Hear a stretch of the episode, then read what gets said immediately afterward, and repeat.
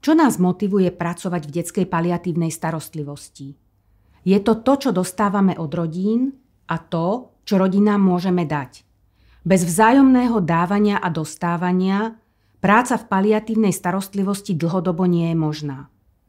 Ak sa chceme postarať o dieťa v domácom prostredí, potrebujeme si vytvoriť s rodinou vzťah založený na vzájomnej dôvere. Je to cesta, ktorú kráčame spoločne. Náš tým, a rodina s chorým dieťaťom. Spoznávame sa a rodina sa nám postupne otvára. Príbuzní dieťaťa s nami zdieľajú svoje súkromie, svoje pocity, svoje hodnoty.